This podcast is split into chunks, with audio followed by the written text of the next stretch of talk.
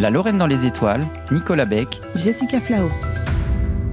On les envoie par milliers en orbite terrestre pour nous aider dans nos communications, nos déplacements ou pour les prévisions météo. J'ai nommé les satellites. Depuis Sputnik, envoyé par les Russes en 1957, leur fabrication a bien évolué. Ces instruments de haute technologie doivent être capables de résister à des conditions extrêmes. Nous vous proposons aujourd'hui un petit voyage en orbite terrestre pour découvrir ces instruments quasi invisibles, mais pourtant bien utiles à notre quotidien. Oui, et ce qui est étonnant quand on parle de satellites, c'est qu'il en existe des tout petits, de quelques dizaines de centimètres seulement, et d'autres qui dépassent allègrement la taille d'un autobus. Chacun d'entre eux est unique, tant par ses fonctionnalités que par ses caractéristiques techniques. Et ils servent à des tas de choses. Pour les télécommunications, par exemple, on a des satellites équipés d'antennes et de systèmes d'amplification du signal. Ces satellites nous permettent de recevoir des chaînes de télé, de radio, mais également Internet en haut débit, bientôt partout sur la planète.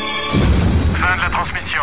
Autre exemple, les satellites d'observation, avec à leur bord des radars, des instruments de mesure du flux lumineux ou de gravité, et des caméras haute résolution, entre autres. Ils sont utilisés par exemple pour recueillir des informations qui aident les prévisionnistes et ingénieurs météo. Grâce à ce système de satellites, nous pouvons contrôler le climat.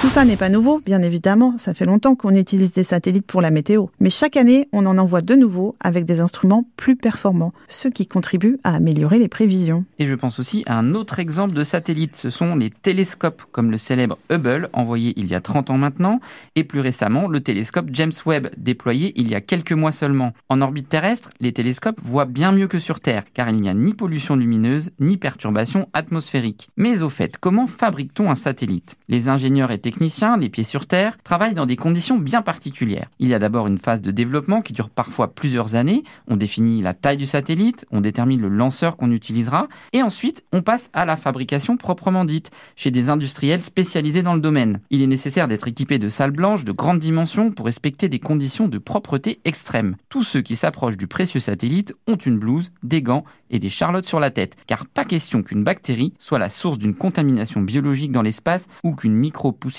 perturbe un instrument. Et est-ce que vous saviez qu'en Lorraine, on fabrique aussi des vrais morceaux de satellites? Général, quel genre de modification avez-vous apporté à ce satellite?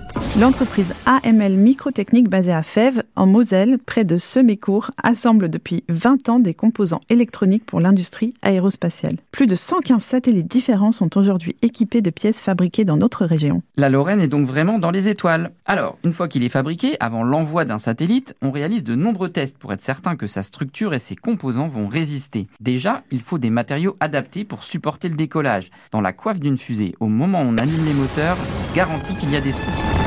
Merci mon Dieu Bienvenue dans l'espace, Franck.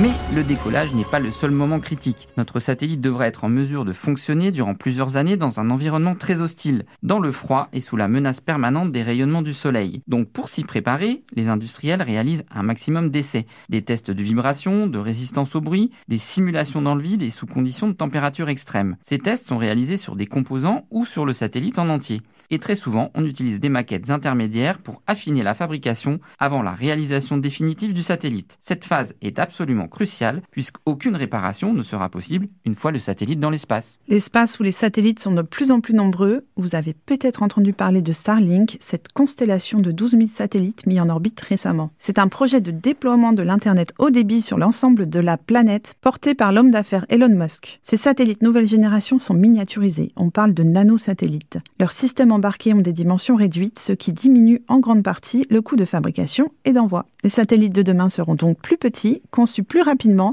et plus écologiques, car ils consommeront moins d'énergie pour être fabriqués et pour fonctionner. Le domaine spatial aussi tente de se mettre au vert.